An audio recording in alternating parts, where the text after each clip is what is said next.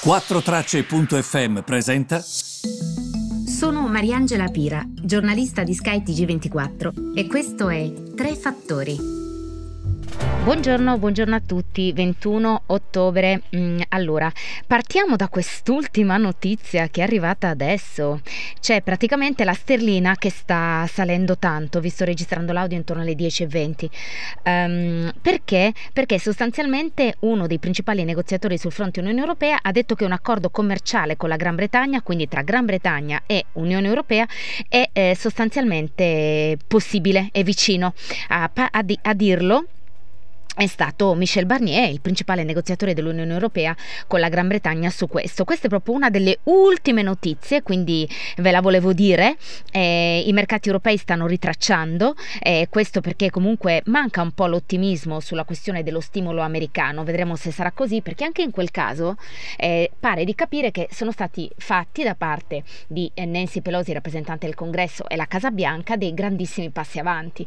E eh, c'è addirittura chi dice che potrebbero essere eh, raggiunti, che un accordo potrebbe essere raggiunto entro il weekend, entro il fine settimana. Sarà così?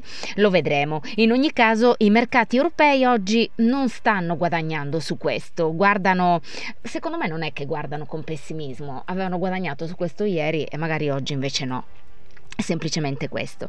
Gli investimenti cinesi stanno crescendo in Irlanda, eh, questo ehm, ve lo volevo dire, e mentre questo accade, le politiche industriali irlandesi Dublino le sta un po' restringendo, quindi ehm, potrebbero esserci anche in questo caso delle differenze sul come i paesi stanno reagendo alla Cina in questo post-Covid.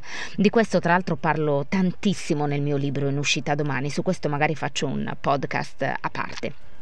Eh, invece eh, vi volevo dire che mh, mm, si guarda anche alla manovra del nostro paese, è da un po' che non ne parlo, ehm, poiché comunque ehm, dieci anni mm, per, per, per, rivedere il debito pubblico ehm, come lo avevamo visto prima del Covid serviranno, quindi immaginate cosa significa, questo perlomeno è eh, nella lettera che è stata inviata a Bruxelles eh, con la quale diciamo ehm, prende forma la manovra per l'anno prossimo. Eh, la legge di bilancio dovrebbe sfiorare i 40 miliardi, avrà il compito di spingere sulla ripresa economica dopo la pesante recessione che è stata causata dall'epidemia e che continua eh, ovviamente a far traballare gli obiettivi del governo, perché non è detto poi che le cose rimarranno così. Il grosso di questa legge di bilancio servirà a dare un paracadute a lavoratori, a imprese a famiglie con l'incognita, i fondi europei. Per finanziare gli interventi previsti si farà deficit, quindi si chiederanno soldi ai mercati, soldi che non abbiamo ma che chiediamo in prestito, per 24,7 miliardi. Vi ricordate? Ho detto che la manovra sarà composta da 40 miliardi. Andiamo a spurciarli un po', così anche a voi è chiara la situazione. 24,7 miliardi li chiedo in prestito. Altri 15 miliardi dovranno ancora arrivare da Bruxelles, ma non si sa quando.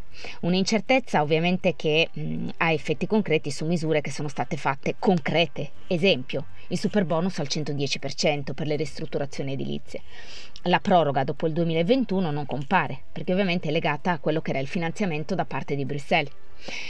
Comunque, mh, ci sono già i soldi stanziati quest'anno per la crisi, alcune risorse non sono state ancora spese, per esempio i 3 miliardi per la cassa integrazione, um, e l'anno prossimo questa riceverà una nuova dote, cin- altri 5 miliardi. Um, tra gli altri interventi voglio ricordarne alcuni di modo che vi sia chiara la situazione in questa manovra che si sta dipingendo. Contributi a fondo perduto alle imprese più colpite dalla crisi, quindi turismo, ristorazione e trasporti, nuovi prestiti alle aziende in difficoltà, 6 miliardi serviranno ad alleggerire il costo dei dipendenti nel mezzogiorno e, e poi si estenderà anche il taglio del um, cuneo fiscale, cioè i 100 euro in più in busta paga per chi ne guadagna fino a 40.000 l'anno e questi, eh, per fare questo servono altri 2 miliardi.